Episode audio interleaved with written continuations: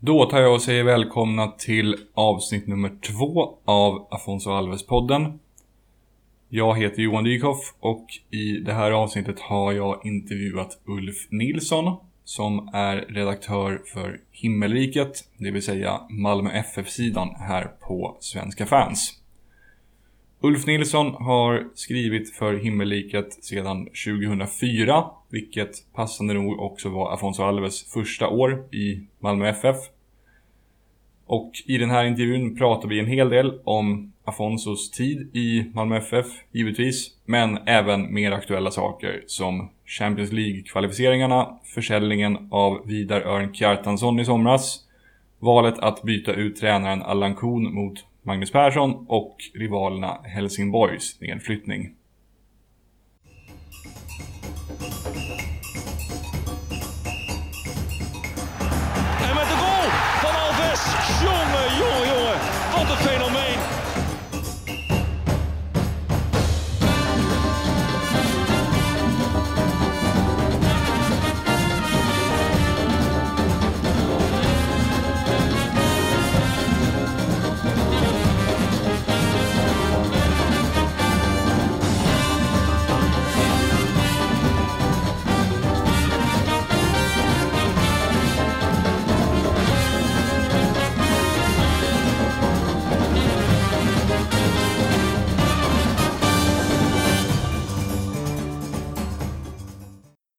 Så vi kan väl köra igång helt enkelt. Så då kör vi faktarutan först. Eh, namn, Uh, Ulf Nilsson, ålder, 34.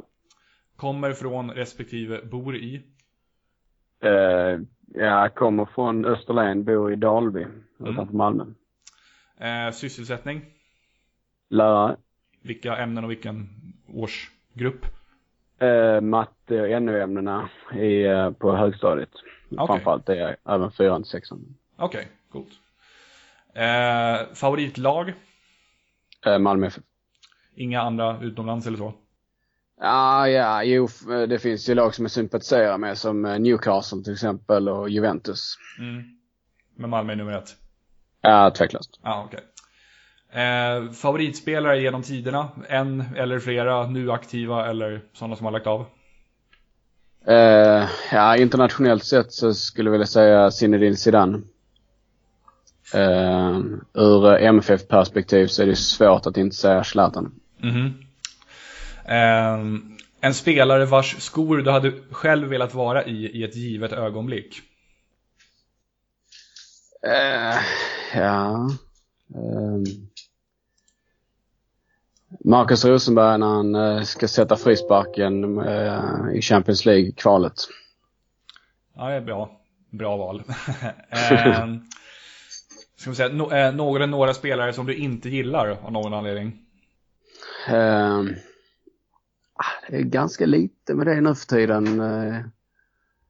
tycker jag. Man, ju äldre man blir desto bättre har man blivit på att sålla bort den typen av men eftersom jag hade Zinedine Zidane som favoritspelare så har jag lite svårt för Materazzi. Spelar Ja. han inte längre men dock.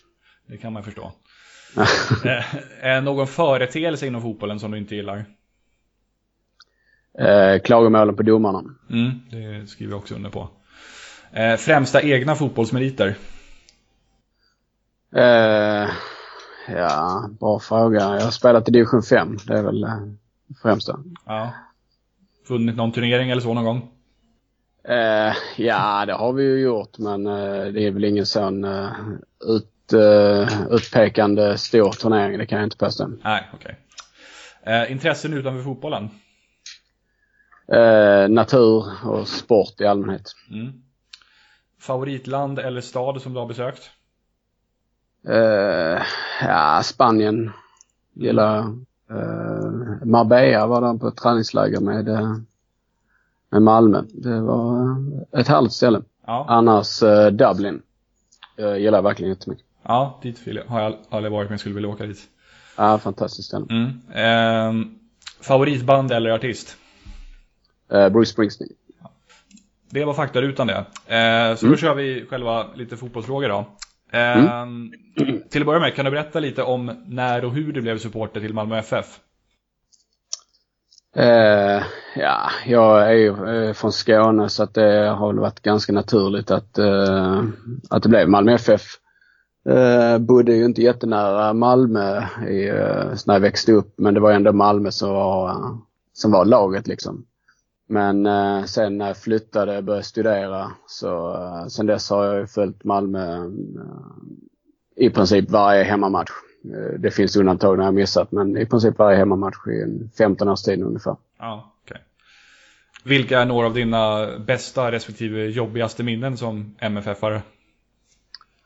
Ja, det jobbigaste, mitt första MFF-minne är äh, straffförlusten mot IFK Norrköping 89. Det är sådär halvkul första minne.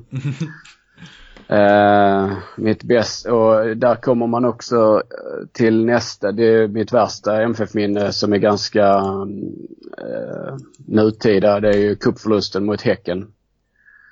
Uh, nu i sommar så det var ju förfärligt. Som vi också förlorade på straffar. Mm. Uh, fullständigt vedervärdigt var det. När vi inte har varit i nära en cupvinst på hur många år som helst och så kommer vi sen här, leder med 2-0 och får en utvisning och förlorar på straffar. Uh, fruktansvärt helt enkelt. Uh, bästa minne är väl uh, uh, guldet 2004 när vi äntligen kunde ta ett guld igen. och sen är det svårt att säga något annat än när vi faktiskt tog oss till Champions League två gånger i rad och slog ut Salzburg ja. två gånger i rad. Det var fantastiskt. Hur, hur ställer du dig sen till liksom resultaten i gruppspelen där det varit stor förlust i antal matcher. Alltså, lägger du någon vikt vid det eller är det bara liksom kul att vara med? Uh, Nej, alltså många pratade ju framförallt om den andra lottningen då som en, uh, en drömlottning när vi fick Zlatan fick uh, chansen att komma hem och Real Madrid och så här. Uh, för mig var det ju en ren uh, skitlottning helt enkelt. Det var fruktansvärt bra lag som vi fick. som, ja, vi, vi förlorade ju stort framförallt mot Real Madrid och det var ju jobbigt tycker jag. Det var kul att möta dem och så här, det är inte det men eh, jag hade ju hellre sett att vi hade fått en sån eh, pass enkel grupp som till exempel FC Köpenhamn fick den här gången. Mm. Så man har liksom chans att hävda sig. Det är ju mer än eh, hemma. Men nu vann vi ju eh, åtminstone i matcher båda eh, gruppspelen. Vilket jag är stolt och glad över. Eh, och visade att eh, hemma är vi eh, faktiskt en maktfaktor mot de flesta. Inte mot de allra största, men dock. Mm. på tal om hemmaplan, hur gillar du Swedbankstadion som hemmaarena och känns det liksom som hemma vid det här laget? ja, det känns det ju. Det är en fantastiskt fin arena. vi, vår gamla arena var ju väldigt vacker. Jag tycker verkligen att Malmö stadion är en vacker arena. Eh, men eh, ganska värdelös ur ganska många aspekter att se på fotboll. Eh, med pelare och löparbanor och ja, det, det, var ju så sett var det ju ingen bra arena att titta på fotboll. Nu är det ju en fantastisk upplevelse. Man ser jättebra var man än sitter. Det blir en, ja som vi hade i Champions League, en häxkittel när stämningen verkligen blir på topp liksom. Det blir en det blir en riktigt eh, fantastisk inramning inne i eh, arenan. Mm. Eh, jag tänkte prata lite grann om ditt liksom, Svenska fans-arbete också. Hur kom, hur kom det sig att du började skriva på Svenska fans och när, när började du där? Ja, jag minns faktiskt inte riktigt vilket år det var jag började. Jag, mitt första uppdrag var att jag eh, det var den gamla redaktören Jakob Kjeldén som ringde från eh, Tyskland när Eh, Malmö mötte Hansa Rostock i en träningsmatch. Och då mm. Eh, rapporterade han till mig och jag skrev in det på hemsidan. Det var mitt första uppdrag. Uh, på ett ungefär, hur länge sedan var det? Ja, vad kan det Det var förmodligen uh, mitten på 2000-talet. Ja, okay. Alltså första tio talen då. Ja, just det. Uh, så att, och sen, sen löpte det på och några år senare efter jag hade varit under eh, ett antal jättefina redaktörer som eh, Micke Möller och Per Welinder och Nisse Byrfors så fick jag själv förfrågan att bli redaktör och eh, ja, tog det. Tänkte väl inte att det skulle vara det så många år men nu har jag varit ja, väldigt många år faktiskt. Ja. uh, att, du att, håller, uh, att, ja. att, du håller på så länge tyder ju på att du tycker att det är jävligt kul gissar jag. Ja men absolut, jag tycker Ja. det är jättekul och det, man, man får ju fantastiska möjligheter. Jag har också tack vare det här uppdraget fått lite möjlighet att jobba inom Uefa. Eh, som, eh, ja, det är, det är fantastiskt att ha den här inblicken och få följa sitt lag på det här sättet. Eh, och dessutom är jag väldigt glad över de som finns i vår redaktion och man får skriva, jag får eh, lära mig jättemycket saker av dem. Eh, som är fantastiska skribenter och intervjuare till exempel. Mm. Vad är det för Uefa-grejer du har fått göra? Ja, det finns eh, som heter Uefa VDC som är Venue Data Coordinator. Mm. Som är, eh, ja, man sköter matchrapporten kan man säga. Eh, rent digitalt. Eh, på alla Uefa-matcher då. Vi är ett par stycken i Sverige. Eh, och då har jag södra Sverige kan man säga. Så jag har ju haft eh, alla Malmö FF i Champions League. Jag hade Helsingborg när de spelade i Europa League och så här. Och då får man chansen att träffa mm, spelare och ledare som man ju knappast hade fått eh, chansen till innan. Jag fick skaka hand med Ronaldo och Pavel Nedved eh, och sån här liksom. Det, det hade man ju nu kanske inte riktigt fått annars. Nej, nej fan vad coolt. Ja, det var jättefräckt faktiskt. Ja, Och det är ett kul uppdrag även om, eh, ja, man, man, man tjänar inga stora pengar på det i, i vår roll. Kan man väl säga. Men det är ett väldigt kul uppdrag. Mm. Eh, vad kommer det smeknamnet Raoul Olle ifrån förresten? Ja, det var väl mitt första uh, sånt här riktiga nickname som jag tog mig och det var uh, den gamla estländaren som vann Vasaloppet för en herrans massa år sedan nu. Eh, jag tyckte det var så roligt namn så jag tog det till någon gammal chattsida eller sånt här och sen, sen har det hängt kvar liksom. Ja, okej. jag, jag kände igen namnet. Det var typ, typ, typ enda gången jag någonsin kollade på Vasaloppet så vann han. Så jag, Ja, exakt. Jag kände igen. Det, ringde någon klocka där, långt bak. Ja. Eh, om vi går över till säga, poddens huvudämne, eller vad man ska kalla det, Afonso. Eh, kan du dra några Afonso Alves minnen som liksom sticker ut? Det kan vara något, det kan vara typ ditt första minne av honom eller ditt starkaste minne eller något som är särskilt härligt eller särskilt jobbigt eller vad det än kan vara för någonting som dyker upp i huvudet. Uh, ja, dels minns man ju honom från uh, Örgryte-tiden först. Men uh, när han kom till oss så var det ju en, uh, en otrolig värvning av Hasseborg får man säga. Att, uh, på många olika sätt. Dels snuvade vi uh, till exempel FC Köpenhamn som också ville ha honom. Och sen var det också att övergången presenterades dagen före julafton. Så det var ju en eh, rätt hyfsad eh, julklapp vi fick det året. Och eh, ja, det gav ju också ett guld direkt liksom. Det var ju en fantastisk fotbollsspelare. Individuellt sett förmodligen den bästa vi har haft. Kanske i konkurrens med Jari Littmanen och Patrik Andersson de sista 15-20 åren. Men fullständigt fantastisk fotbollsspelare på sin dag liksom. Ja. Räknar du bort Zlatan då för att han är för självklar? Ja, jag tänker mer, eh, ja, ja precis. Ja. Zlatan finns ju såklart och tittar man längre tillbaka så har vi ju Bosse Larsson och så här som väl också vill vara med i Tampas där uppe. Men eh, eh, när, när Zlatan var i Malmö så var han ju inte riktigt på den nivån kanske eh, som eh, eh, man kunde ju säga även om Littmanen och Patrik Andersson var gamla så hade de ändå en eh, våldsam kvalitet i allting de gjorde här till exempel. Mm. Eh, och Afonso var, han var ju inte i sin prime men uh, det får man väl säga att han var sen när han tog sig in i landslaget och så här. Men eh, det var ju, ja, han, han var ju liksom på en annan nivå än, än allt annat som, som fanns på den tiden kan man säga. Mm. När Malmö plockade Afonso från ÖIS så var det ju ganska, som du säger, ganska liksom tydligt statement av Malmö att plocka en stjärnspelare från en ligakonkurrent. Hur ser du på det här med att värva från allsvenska konkurrenter? Är det helt okomplicerat? Eh, nej, jag hade ju gärna sett att vi gjort det oftare och med. Men det man har märkt, och det märkte man ju redan när vi fick de första Zlatan-pengarna, att eh, eh, det är ju inte många som vill sälja inom eh, landet. Mm. Man säljer hellre till utlandet för en lägre eh, peng. Eh, Så att de spelarna vi har plockat inom Sverige har ju oftast kostat eh, mer än vad de eh, kanske egentligen rent marknadsmässigt var värda.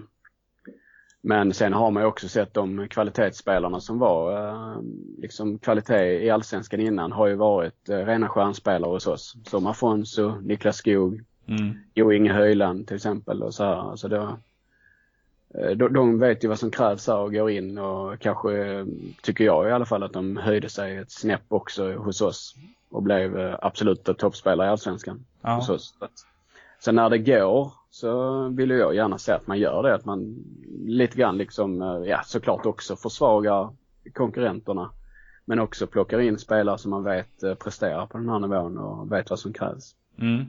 När spelare går mellan eh, liksom, eh, konkurrenter då, typ när Simon Tern gick från Helsingborg till MFF, vad tyckte du om, om vi tar den värvningen specifikt?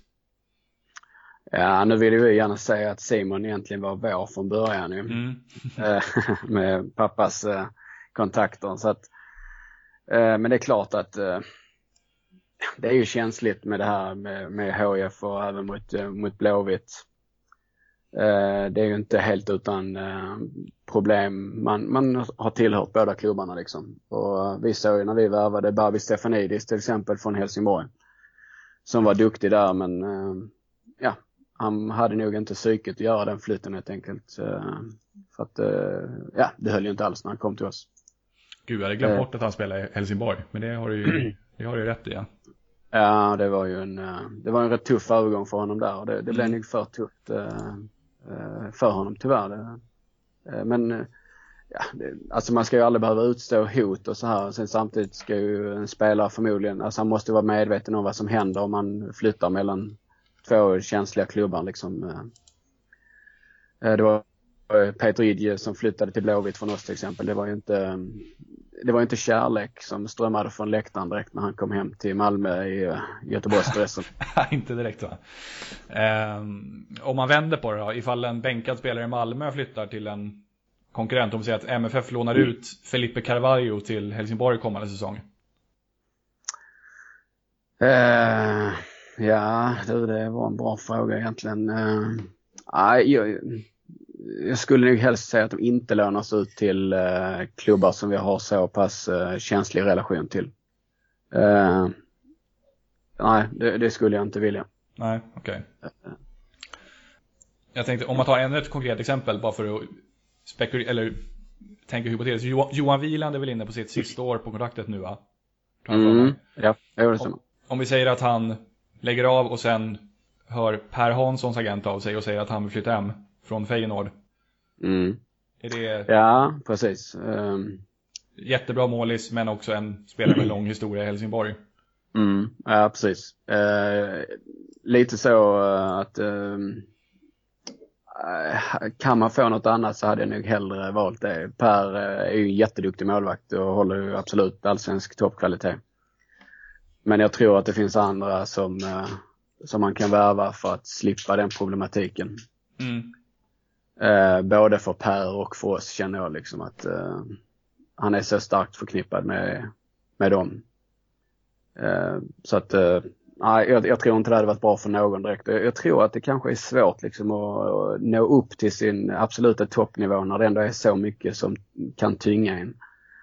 Det, det, det är ju liksom bara människor vi pratar om ändå. Det är klart att det, det märks om man får uh, utstå massa hot och så. här. Det är klart att det måste märkas någonstans. Ja, visst. Hur känns det bättre att Helsingborg inte spelar i Allsvenskan nu 2017? Är det mest kul eller mest tråkigt? Eh, tudelat. Mm. Eh, det är, eh, det var inte så jättelänge sedan vi var nere i Superettan så att jag kan väl känna så här att de kan gott ha det den här gången. Mm. Eh, det är ju också lite så att eh, det, det var ganska många år sedan jag ser fram emot att åka till Helsingborg på derbyna. För det, det är inte kul. Det är ingen kul stämning att gå på, på fotboll i Helsingborg. Det är, eh, till och från arenan är ju Alltså det, det är det enda stället som jag känner mig osäker på liksom. Ja, det är tjafsigt och bråkigt och sådär. Ja, och det är, eh, alltså st- staden är uppbyggd lite grann som eh, att det liksom är upplagt för bakhåll och de har ju gatstenar som flyger till höger och vänster så det, är- ja, det, är- det är inte jättespännande. Eh, sen, sen tycker jag absolut att Helsingborg ska vara i Allsvenskan så att jag, jag hoppas ändå att uh, året blir eh, ett år bara. Ja, vi får se. De har ju lite att jobba på där nere, onekligen. Ja, absolut. Ja, jag tror inte det blir enkelt. Det såg man ju eh, som Hammarby när de föll ur liksom. Det, eh, även om man eh, är betydligt längre fram som förening och organisation så är det inte hur lätt som helst att bara ta steget upp igen. Nej, nej jag, jag är Hammarbyare så det, det känner, jag, känner, jag, känner jag mycket väl. um, jag tänkte på eh, Afonso igen. Visst, visst användes han ofta i någon form av, alltså inte renodlad anfallsroll i MFF, utan någon form av ytter eller kanske släpande mittfältare. Och så körde man med typ Skog eller Sypniewski, Rosenberg och kanske till och med han Jesper Bäck som eh, anfallare då. Mm. Ja, det, det var liksom eh, en del av problematiken på den tiden med Hasse Borg som eh, ja, var ju en eh, fantastisk förhandlare på alla sätt och så här men kanske inte alltid eh, var sådär våldsamt bra på att köpa den typen av spelare som vi alltid behövde. Mm. Eh, så till exempel Afonso-köpet var ju ganska uppenbart att Tom Prahl inte direkt hade bett om så här att, för att han visste ju inte hur han skulle spela med honom. och började ju någon slags anfallsroll och tenderade också vid något tillfälle att vara eh, central uh, mittfältare i någon mm. offensiv roll. Och sen blev det väl mer uh, vänsterkantsrollen med ganska fria tyglar. Ja, precis. Och det, därifrån fungerar han ju väldigt bra liksom. Men det var ju det att det var inte hur lätt som helst att hitta en roll till honom och det var inte hur lätt som helst för övriga spelare att, att fungera med honom. Mm. Jag såg en eh, nederländsk dokumentär för kanske ett år sedan eller så som eh, något, jag tror, jag tror att det kan varit alltså, klubben Heidenfein som gjorde den. Eh, deras mm. liksom, medieavdelning. Som handlade just om Afonso och i synnerhet, synnerhet hans tid i Heidenfein och hans eventuella återkomst i Heidenfein häromåret. Eh, mm.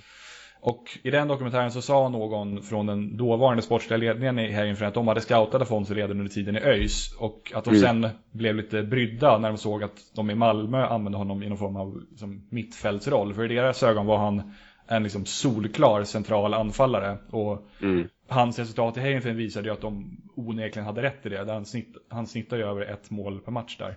Ja, precis. Sen ska ju sägas också att holländska ligan är ju liksom annorlunda än svenska också. Att, uh, det är ju, ja, det är ju öppna ytor där. Mm. Uh, centralt framförallt då. Så att uh, för att ge Afonso de ytorna han behövde så, så hittade man ju den här rollen ute till vänster istället i Malmö. Ja, precis. Det var väl någon form av sätt att få in alla de bra offensiva spelarna på plan samtidigt liksom. Ja, precis. Så, ehm, ja, det, det, var ju lite olika typer av roller han hade. Det var ju liksom en anfallsroll fast med kanske utgångspunkt och utifrån en kant eller så. Det, det eh, ändrades också lite. Eh, och han hade väl, eh, ja, det var väl rätt så fria tyglar för honom liksom också var han skulle utgå ifrån. Och sen fick Niklas Skog och, och de andra anpassa sig efter det. Ja, på tal om målspottare förresten. Jag läste att du, du hade gjort lite uttalanden kring försäljningen av Kjartansson nu i sommar. Så du var, du var väldigt kritisk till den försäljningen vill jag minnas. Kan du lite grann repetera din ståndpunkt i den frågan så som du såg på försäljningen då?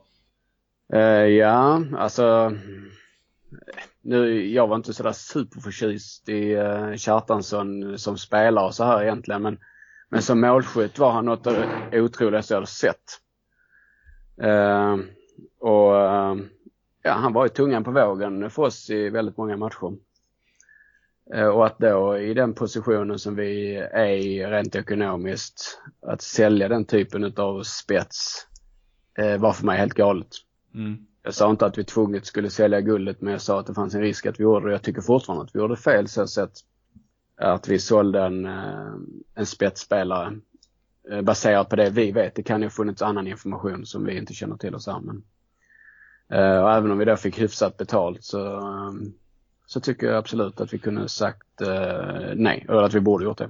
Ja. Så att han var, han var så pass eh, viktig för vårt spel där och då i alla fall. Vad var det inte illa med honom som spelare riktigt?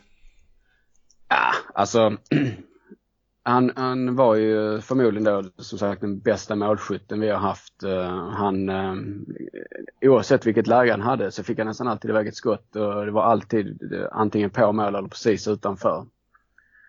Men däremot så slet han ju inte precis ihjäl sig och en anledning till att han gick så bra som han gjorde hos oss var ju att han hade Marcus Rosenberg bredvid sig som gjorde det jobbet som han själv inte gjorde. Sen eh, alla har ju olika roller så här eh, och hade det bara varit det så hade det varit helt okej. Okay. Däremot så blev jag lite trött på hans attityd och så här. Vi, någon match som vi redan hade vunnit och så skulle det vara ett byte med att Jeremejeff skulle komma in. Det var väl typ hans första match eller kanske andra match. Skulle komma in lite på slutet och då uh, blir Kjartansson jättesur och går jättesakta ut istället för att uh, bara acceptera och istället kanske vara glad för att en lagkamrat får speltid. I en match som redan är vunnen så blir han sur för att han själv inte får spela mer. Eh, så det var liksom en attityd där som som jag inte vet om de andra i laget upplevde så, men som från läktarplats inte såg sådär våldsamt snyggt ut. Nej. Det var ju någon eh, artikel där i samband med att han sålde som sa att han var lite svår att ha att göra med, eller kanske inte så poppis i truppen, men du vet inte mer än det som har skrivits där. Det gick ju sen, Rosenberg dementerade väl sen det som hade skrivits? Ja, precis. Det var ju flera som dementerade det, så att eh, jag har ingen aning vad som eh, jag hade ju förstått om han hade varit lite illa omtyckt för som sagt eh, på planen gav han ju väldigt eh, egocentriskt intryck men ja, det är ju väldigt svårt också att veta hur de är vid sidan och vilka som uppskattar vilka och så här så att eh, eh, nej jag har ingen eh, mer information än det som eh, har rapporterats så, så. Nej, okej. Okay. Tror att de kommer ta in någon ny liksom tung anfallsvärvning under vintern som någon form av ersättare till honom. För, ja, nu har Jeremejeff kommit under sommaren men han kanske inte ses som någon, jag vet inte, någon, han är ingen, inte riktigt samma spelartyp som Kjartansson tänker jag. Nej, och i, i, min, i min värld så ska man ju absolut plocka in en ny. Nu får vi ju tillbaka Cibicki visserligen. Eh, men i min värld så är ju Jeremejeff inte en anfallare för, alltså som bör starta i ett guldlag. Nu kunde han göra det under hösten men det, jag tror ändå att under en hel säsong så kommer man nog säga att han inte riktigt är där i utvecklingen än i alla fall. Eh, Cibicki kanske är det, men därmed så tror jag inte heller att Rosenberg gör 30 matcher så att i min värld skulle man plockat in en ny anfallare. Men eh, Daniel Andersson sa å andra sidan eh, typ igår eller förrgår så att uh, han var nöjd med truppen och uh, att man förmodligen inte kommer göra värvningar. Ja, det är så? Okej. Okay. Uh, ja, det var ju angående det här med Gillan Hamad. Att mm. det verkar som Malmö inte nappar på honom helt enkelt. Okej. Okay. Och Rosenberg, han är också inne på sista året nu va? Och har väl lite grann hintat om att han kommer lägga av sen? Ja, han sa ju det i en intervju i Offside i alla fall. Uh, och att han då väl, alltså framförallt vill han sätta en slutpunkt för att veta att det här är slutet. Nu ska jag liksom kämpa fram till dess. Istället för att ha ett otydligt slut att man kanske kör ett, ett år till och så här, så vill han ha ett tydligt slut för att veta att nu kör jag slut på kroppen liksom. Ja, eh, okay. Så vet jag att uh, det är lugnt. Men å andra sidan skulle vi liksom lyckas ta ett guld till och uh, ja, så får vi väl se. Jag, tror inte det är helt hugget i sten. Nej, det känns att det kan bli en så här när, som när Henke Larsson la av i landslaget och sen kom tillbaka ett par Nej, gånger när, när det var dags för mästerskap ungefär. Ja, lite så. Eh, och nu flyttar ju Ado till Turkiet här i dagarna. Mm. Hur, hur tungt är det tappet skulle du säga? Uh, jättetungt så sett att det är ju en uh, fullständigt formidabel uh, inomhittfältare. Uh, och verkligen varit en viktig spelare för oss i, när vi har jagat Europa och så här. Eh, han har ju ett eh, passningslugn eh, som jag nog aldrig har sett en, en spelare på, på vår nivå haft tidigare. Möjligtvis undantag Littman ändå. Eh, när man såg de andra spelarna bli väldigt stressade över det höga tempot i Champions League så var han hur lugn som helst eh, och spelade sitt spel. Sen var det inte precis att han dominerade mot Real Madrid och så här, men eh, han, eh, han kunde alltså mäta sig på den nivån på ett annat sätt än de andra tycker jag. Mm. Eh, mittfältarna där framförallt tänker jag, de som sköter passningsspelet. Men, eh, men å andra sidan, vi har eh, liksom Lewicki var i landslaget för ett år sedan. Eh, vi har Erdal Rakip eh, som just står, har stått på gränsen till ett stort genombrott länge. Så att det är inte så, så att vi saknar innermittfältare eh, heller. Så att eh, det ska nog gå bra men visst eh, Ado är en väldigt fin fotbollsspelare som jag gärna hade haft kvar. Jag tycker det är synd att han hamnar i ett, eh, ett icke-lag i Turkiet. Ja, jag tänkte precis säga det. det man hade... Jag, jag som följer MLS eh, hade läst lite rykten om att han skulle gå dit. Det tyckte jag ju kändes kul, men det är bara för att följa den ligan. Men Mm. Att han hamnar ju- just där han hamnar, det känns, ja, det känns trist. Han hade, han hade, han hade ro- roligare honom i liksom i Bundesliga eller vad vet jag, franska ligan eller någonting. Men Absolut, jag tror, eh, jag tror han har kunnat hävda sig i de flesta ligorna. Givetvis inte i topplagen, men i de flesta ligorna tror jag han hade kunnat hävda sig. Eh, För att han har så pass mycket fotboll i sig. ja, ja, det är lite, det, jag gissar att det har någonting att göra med hans agent som väl har kontakter i Turkiet. Ja, det verkar ju så. Han får ju dit alla spelare. Ja, precis. Och det är ju också så att han får ju dit spelare som kanske inte förtjänar nå Turkiet eller så förtjänar så sätt att de inte riktigt har presterat på den nivån. Lyckas han få i utlandet men också det spelare som är väldigt duktiga som Adu Mm. hamnar också där liksom. Alla hamnar i någon slags samma eh, burk på något sätt. Ja, Johannes Hopp var lite grann en sån som jag, jag som Hammarby jag tyckte inte att han var någon sån här äh, fantommålis, men han, nu går han tydligen bra där nere, har jag förstått, Ja. i Gensheby League. Ja, har precis. Han har väl gått bra där och ja, nu Agon Mehmeti eh, hamnade också i Turkiet här nu. Eh, jag gillar ju Agon jättemycket. Det är en fantastisk människa och en duktig fotbollsspelare men det känns som han har fått eh, orimligt eh, många chanser i utlandet baserat på vad han har presterat. Ja, och det, och- det han väl har presterat har väl inte varit, alltså han har inte någon skytteliga vinst bakom sig direkt. Nej, nej precis. Alltså det, det var en eh, bra allsvensk spelare men absolut inte någon, eh, någon superspelare i allsvenskan ens en gång. Och sista sessionen så hade han ju svårt att få speltid. Mm. Och jag gick ju till Norge. Jag ska inte påstå att jag har full koll på det gick i Norge men jag tror inte det gick sådär överdrivet bra. Nej, Och, ja. ändå, och ändå eh, liksom byter han upp sig till Turkiet. Det, det är starkt jobbat. ja, det får man säga. Eh, vad tycker och tänker du kring beslutet att byta ut Allan Kuhn mot Magnus Persson? Alltså, nu får man ju ganska mycket rapporter när de talar så pass eh, öppet om att eh, det inte riktigt verkar ha fungerat. Så, så var det väl förmodligen rätt. Sen tycker jag att det känns ju också lite så här liksom lite bortskämda spelare som eh, jag tycker synd om Allan som kom. jag vet inte riktigt vad man hade förväntat sig heller. Hans första år som huvudtränare. Att skulle det liksom vara helt utan problem. Jag gillade Allan. eh, Som människa verkar vara fantastisk. Eh, Som tränare bevisligen eh, så är han åtminstone en guldtränare liksom, oavsett hur det gick till. Så att så, så att jag gillade verkligen Allan. Sen om det nu inte kan ju hända att det fanns andra mm, saker som vi inte riktigt har koll på utomstående. Så det var det förmodligen rätt. Eh, sen då att plocka in Magnus Persson, det blev man kanske inte, det var väl inte så att jag sprang eh, och ropade halleluja jättelänge. det, det eh, verkar ju vara verkligen en kille som kan snacka för sig och jag tror att han eh, är kompetent. Men eh, han har eh, ganska mycket att bevisa, tycker jag. Ja, men det känns ju som det. det jag, jag kommer ihåg när han kom till Djurgården och ganska snabbt presterade bra och då började det talas om så här MP-effekten. Mm. Men sen gick det ganska snabbt betydligt mycket sämre igen och sen slut, han lämnade ju dem när de låg verkligen Ja, så, så långt ner i botten det bara går i princip. Mm. Ja, och så har det väl varit liksom allmänt att eh, ofta kommer han väl in med någon slags positiv eh, ara och ger, ger lite effekt i början eller under en viss period och sen, Mm. sen så stannar det liksom av och ja, jag menar jag, tycker inte han har några meriter alls att tala om det. Jag, vet inte hur det, går- jag vet inte hur det gick för honom i Estland heller riktigt. Eh, Nej, det, det är ju såklart alltid svårt att jämföra och dra slutsatser. Det, det är ju tuffa förhållanden såklart med begränsade spelare men eh, han har inte gjort det speciellt bra liksom.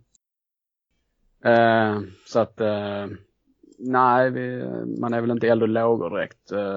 Eh, men eh, samtidigt så är han såklart värd en chans. Nu, Daniel Andersson har ju oftast gjort rätt val. Eh, Nu är det inte bara han som har utsett tränaren såklart men eh, jag förmodar att han har haft en väldigt eh, tung roll i avgörandet. ja, såklart. Fanns det, Eh. någon så här, fanns det någon så här drömtränare som du kände, honom skulle vi fan ha? Eh, ah, nu när det var som det var så var man väl ganska öppen eh, så här. Jag vill ju egentligen bara ha en tränare som faktiskt har visat att man kan vinna. Typ lite som när Åge Hareide kom in. Uh, en, liksom där vinnarkulturen sitter i, i rocken liksom. Uh, nu fanns det väl inte så många sådana tillgängliga direkt så att jag förstår väl att det var också det är svårt också. Uh, man vill kanske ha någon som känner till och vet vad man, vad man pysslar med här i, i Skandinavien så det är ju inte hur stort urval som helst. Men annars hade jag ju velat ha um, Pep Cloté som uh, vi hade som assisterande tränare guldsäsongen 2010. Ja, just det. Som nu är nere i Leeds. Så det är såklart förmodligen helt omöjligt att locka hit honom uh, rent ekonomiskt också. Uh, läget fanns ju förmodligen förra gången när vi plockade in Allan istället. Uh, det var han ju tillgänglig. Men det hade varit väldigt intressant att se vad han hade kunnat göra.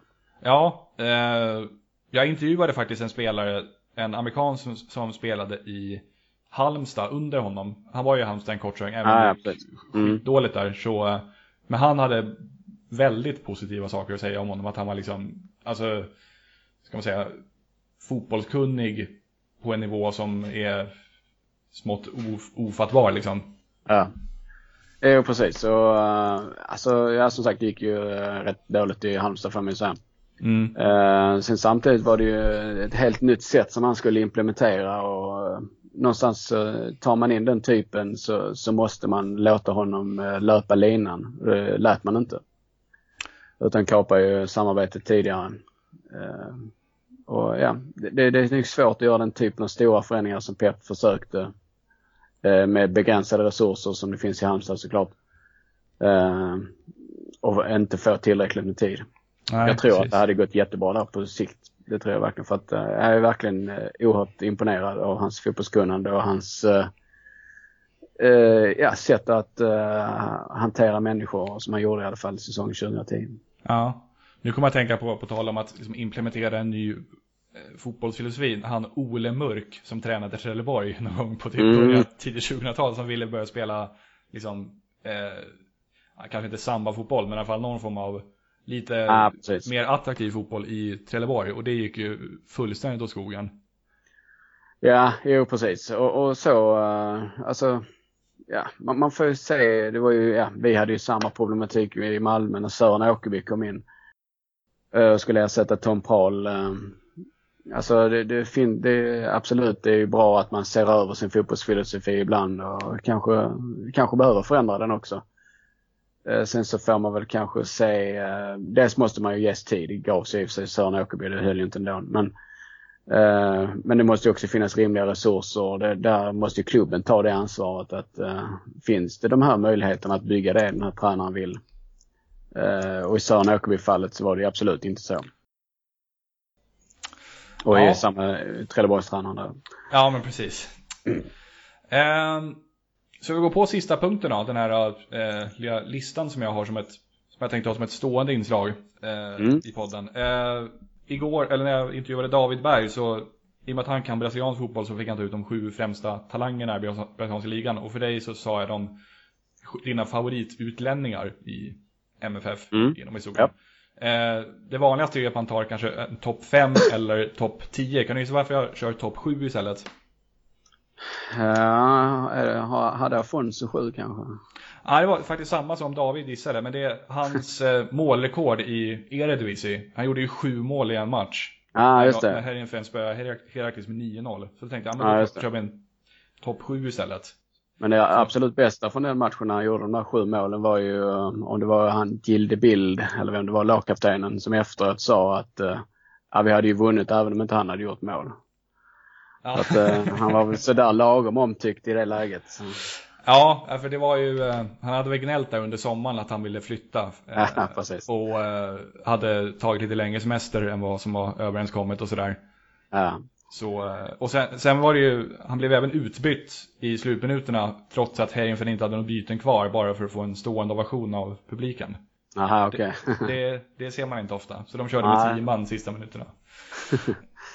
ja. Eh, ja, men i alla fall. Eh, jag bad ju ta ut en topp 7-lista dina favoritutländska spelare i, Mm. under din tid som MFF-supporter. Så det är bara take it away. Och någon liten motivering till varje också. Ja. Eh, ja, första då plats sju. Så har jag valt uh, Jo Inge Berget som vi Mm. har i laget nu. Eh, det skulle nästan lika gärna kunna vara Magnus Wolf Ekrem men ja, Berget är lite mer den här uh, kämpen och som aldrig liksom viker ner sig. Som är lite lättare för en supporter att ta till sig liksom. Eh, Ekrem är väl kanske den mer eh, speltekniskt skickliga men eh, Berget har eh, har liksom andra förmågor som är svåra att inte älska. Eh, plus att han har en, eh, en stjärnaura som nästan ingen i Malmö har haft på eh, väldigt, väldigt lång tid tycker jag. Eh, den liksom utstrålar stjärna. Kanske Mm. inte riktigt är på den nivån själv men han eh, utstrålar verkligen stjärna med sitt utseende och sätt att vara och så här, liksom. Det- Ja, det är verkligen eh, och jä- jättefin fotbollsspelare verkligen och gjort viktiga mål som mot Celtic till exempel. Eh, plats eh, sex så har jag valt nästan hans namn. Jon Inge Höjland. Mm. Ännu en norrman. Ja, precis. Vi har ju haft ganska hyfsad framgång med normen. Får man verkligen säga. eh, fantastisk fotbollsspelare som ju också var väldigt eh, komplett som fotbollsspelare och kunde ju användas på nästan vilken position som helst. Kanske inte anfallare men annars var det liksom, man kunde placera honom var som helst. Spelade ju framförallt högerback men eh, fanns ju också andra positioner som man eh, fick speltid på. Eh, också för evigt inskriven i vår historia fanns eh, guldmål 2004. Han petade in eh, returen på straffarna. Eh, och eh, kanske lite på den tiden, det var ett gäng där i Malmö som var väldigt Alltså de var liksom ett, det var inte han gammal direkt men det var liksom ett gubb, gubbgäng som var väldigt roliga också. Hade väldigt roligt tillsammans. Var Hasse Martinsson en av dem? Uh, jag vet faktiskt inte riktigt om han ingick eh, där men uh, Höjland och Skog och Thomas Olsson till exempel och så. han- Hasse var kanske med på en kant men jag tror inte riktigt han var med riktigt i det gänget. Nej, okej. Uh, hade vi haft svenska spelare så kan jag säga att Hasse Mattsson dock hade varit min etta. Men, Ja, det är så. Eh, femman och där har jag Wilton Figueiredo. Som ju inte alls blev den spelaren som vi trodde att han skulle bli kan man väl säga. Eh, värvades ju som anfallare och blev eh, en av våra absolut bästa innermittfältare vi har haft. Eh, tillsammans med Ivo Pekalski så guldsäsongen 2010. Eh, det innermittfältet de hade där det var eh, något eh, alldeles eh, utomordentligt. Eh, Wilton hade ju de offensiva kvaliteterna, eh, det visste vi. Eh, men blev också väldigt duktig defensivt, framförallt i pressspelet och eh, att vinna boll. Och hade man då dessutom Ivo som eh, hela tiden täckte ytor och låg rätt så eh, hade det blivit ett väldigt fint samarbete mellan de två. Jag minns att Wilton var lite så här ifrågasatt, i alla fall i början ett tag när han, var, när han hade spelat i, efter ett tag i MFF där att han kanske inte, han ansågs vara lite överskattad eller så här, ja, lite så här floppvärvningsstämpel, men det, så här i efterhand så känns väl det helt... Ja, han men absolut. ute. Ja men så var det absolut och han fick utstå väldigt mycket kritik från läktarna eh, i början framförallt. Han kallades fet och allt möjligt. Eh, vilket var väldigt, väldigt långt från eh, san, eh, sanningen. Eh, men eh, som sagt, ja, han hade väl kanske lite svårt, lite som Afonso då, lite svårt att hitta sin anfallsroll. Och, men hittade en annan roll istället då som innermittfältare. Eh, som blev väldigt framgångsrik. Ja, men verkligen. Eh, eh, fyran på listan är nästan en liknande spelartyp om vi tittar till eh, rent eh, innermittfältsmässigt och det är vår nuvarande danske mittfältare Anders Christiansen. Eh, som också är, precis som Wilton, en fantastisk tvåvägsspelare. Eh, är dock snäppet bättre än Wilton skulle jag vilja påstå. Jag säger inte att innermittfältet eh, den gångna säsongen var bättre än 2010 men eh, Anders är, eh, är något av det bästa jag har sett. Eh, jättejobbigt när han gick sönder där på slutet av säsongen. Annars en eh, fullständigt fantastisk fotbollsspelare som har nästan allt och det är helt obegripligt att han inte har lyckats i Italien. Helt obegripligt. Eh, Tror han så- kan, tror han kan försvinna snart? Det kan han säkert. Nu får man väl se som sagt, eh, en allvarlig skada kan ju alltid eh, tynga ner en men annars så är det ju mycket möjligt att han försvinner i sommar. Eh, om han spelar på samma nivå. Fantastiskt verkligen. Och också en sån här kille som verkar sprida väldigt mycket glädje i laget. Trean, där har vi Afonso. Ja, skönt med en pallplats för honom i alla fall. Ja, jag äh, har nog haft honom på alla positionerna på pallen. Äh, men valde att peta ner honom faktiskt för två backar sen. Men äh, ja, som sagt, rent individuellt sett så, um, så är det ju förmodligen det bästa vi har haft liksom. En spelare som slår sig in i brasilianska landslaget är ju sanslöst helt enkelt. Uh, och vissa av hans matcher var ju helt makalösa. Jag minns till exempel guldsäsongen uh, när vi slog Hammarby. Jag kommer inte ihåg exakt vad det blev, 4-3 eller sånt där. Det var ganska mycket mål. Uh, men det var Afonso helt outstanding. Uh, helt galet bra. Uh, fullständigt fantastiskt. Och det var på den nivån han ibland var. Sen ibland var han ju också lite loj och hade svårt att hitta sin position och så här. Men när han var som bäst så var han otrolig helt enkelt. Ja, jag vet att i England där han ju floppade, där blev han framförallt kritiserad för att han var, han ansågs vara lat. Och det, sådana tendenser kunde man väl se även i Sverige, men som sagt, ja, absolut. Hans, hans högsta nivå var ju liksom, ja, när jag nådde den i Allsvenskan, då var det inte många som hängde med. Nej. Nej, och så är det väl. Alltså det är ju lite den här liksom, en sån spelare som Jo Inge Berget får ju aldrig den kritiken till exempel att han ser loj ut. Men, men det är ju lite, lite grann spela, spelstilen de har också. Det är, den eh, offensiva spetskvaliteten som Afonso har. Liksom det, den får man ju kanske inte om man lägger ner 100% jobb i hemarbetet varje gång. Utan man måste kanske tjuva lite grann där. Det ser ju fult ut när det går dåligt för laget framförallt. Ja, precis. Eh, tvåan. Då har vi ännu en brasse. Vi har Ricardinho. Som eh, verkligen blev en kille som vi tog till oss i Malmö. Ehm, eh, på, I perioder så var det fullständigt fantastisk vänsterback. Han hade lite dippar också under eh, i Malmö som Eh, eh absolut men eh, när han var oftast var han oerhört bra. väldigt få misstag normalt sett från, Afons, äh, från Ricardinho. gjorde något, hade ju också ett ganska bra skott visade det eh, ganska sällan men hade ett bra skott. Eh, och var ju verkligen en kille som var lätt att ta till sig till hjärtat. Han, eh, ja, en glad kille som, som hade väldigt mycket kvalitet i sig. Vet du om det var hans beslut eller Malmös beslut att gå skilda vägar? Eh, jag tror att det var kanske lite bådas till slut. Eh, kände kanske att det kommit till vägs ände någonstans. Uh, att uh, ja, han hade väl en ganska hög lön och så här och Malmö kände kanske att det var dags att göra någonting nytt och han ville kanske ha bättre betalt och ja, så det, det blev nog ganska naturligt att uh, skiljas sen. Ja. Så, så drog han till Azerbajdzjan? Och... Ja precis, så det kändes sådär kanske. Men visst, jag vet inte hur bra priset är där nere. Det är väl kanske bra. Men mm det känns ju som att uh, också där liksom en spelare som, som borde hamnat i någon bättre liga. Uh, han, vet... var, han var lite väl gammal kanske. Kan det vara, han kan ha varit 29-30 mm. någonting när han lämnade Malmö. Så det kanske... Ja, jo, precis så var det säkert. Och, um, ja, jag vet inte riktigt hur det blev, men han jagade ju länge ett svenskt medborgarskap. Jag vet inte riktigt hur det blev med det. Jag är rätt säker på att han, att han till och med fick det till slut. Ja. Uh, men uh, någon landslagsplats vart det aldrig. Nej, precis. Eh, och ja, just vänsterbackar har vi haft ganska gott om. Eh, inte någon överdriven kvalitet kanske i landslaget men det har alltid varit ganska många som har aspirerat på vänsterbacksplatsen.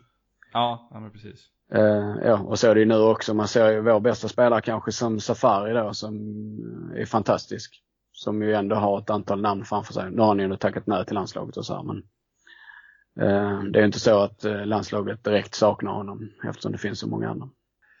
Eh, ettan, då blir det ytterligare en ytterback faktiskt. Ja. Ulrik Vinsang. Ja, dansk var... järnkamin. Mm. Det, då hade vi ju både Ulrik och Ricardin och de passade väldigt bra i vårt possession-spel som vi körde ganska hårt på runt 2010 där. Eh, två spelare som bjöd på väldigt få misstag, var bekväma med boll. Eh, kunde löpa mycket upp och ner. Eh, och eh, ja, unnade verkligen Ulrik all framgång. Det var skönt att han fick vara med och vinna guldet till exempel och så här.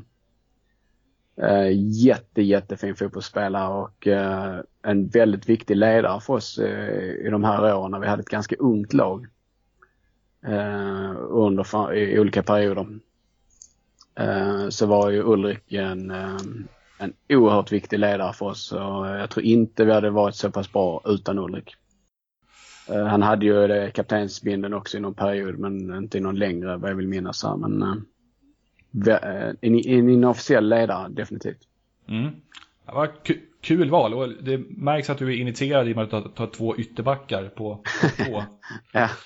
Eh, hade Peter IJ varit aktuell om det inte hade varit för Blåvitt-flytten?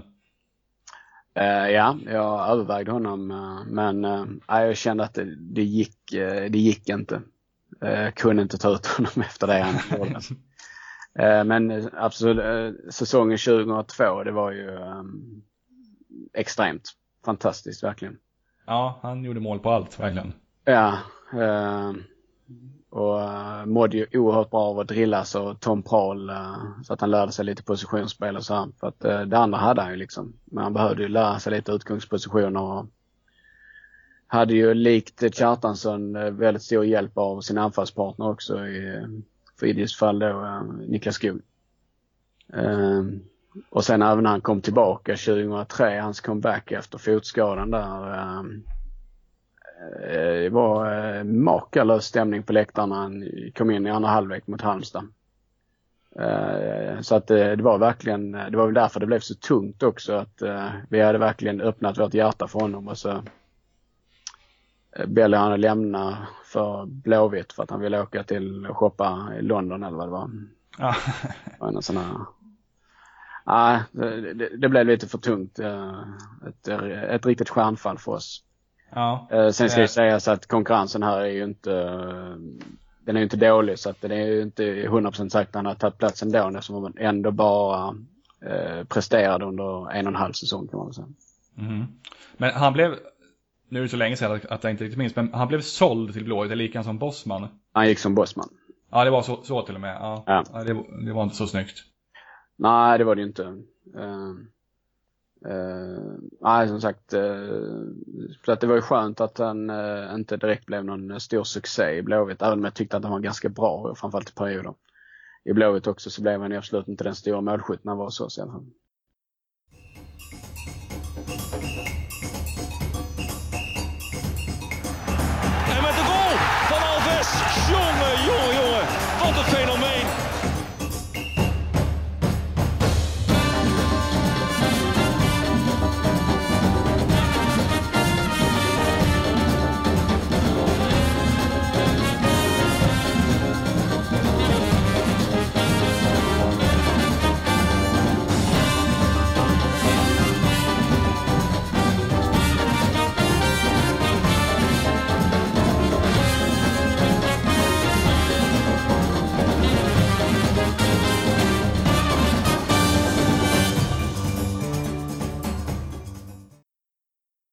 Då tackar vi Ulf Nilsson så jättemycket för att han tog sig tid att ställa upp på den här intervjun och vi önskar honom såklart all lycka och medgång framöver. Eh, fler intervjuer kommer. Jag har ingenting inbokat just för stunden men jag har lite krokar ute och jag har även en och annan idé på personer som man kan kontakta. Så det kommer fler avsnitt, var så säkra på det. Eh, dock kommer det bli lite oregelbunden frekvens på när eh, de här intervjuerna kommer ut i och med att det här bara är en fritidssysselsättning så får man ta det i den mån tid finns helt enkelt. Eh, det var det. Tack för den här gången. Vi hörs och ses. Tja tja.